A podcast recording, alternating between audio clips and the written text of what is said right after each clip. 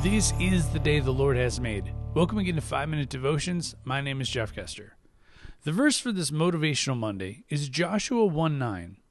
Have I not commanded you? Be strong and courageous. Do not be frightened, and do not be dismayed, for the Lord your God is with you wherever you go. You see, the part of that verse that I always tend to forget is the part that says, Be strong and courageous. I miss that so much.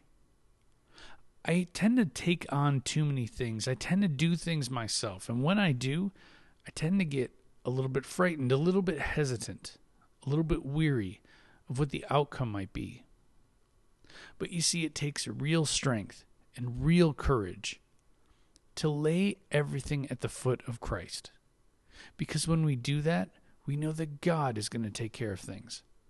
So as we start off this new year, as we start off this new format for this podcast, I want you to remember this year be strong and courageous, for the Lord your God is with you wherever you go. That's through the good times, that's through the bad times, it's through the easy times and the tough times. This coming year, 2019, is going to be filled with all sorts of great things, but it may also, for you, be filled with some uncertain things.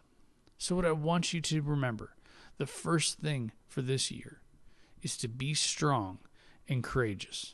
And the second thing is the Lord your God will be with you wherever you go. Let's pray. Heavenly Father, as we begin this new year, we pray that we put all of our hopes, our dreams, and our fears on you. And that God, with your help, we can be strong and courageous and we know that you're going to be with us wherever we go. It's in your name we pray. Amen. Remember, you are a loved child of God. And how are you going to echo Christ today? We'll see you next time.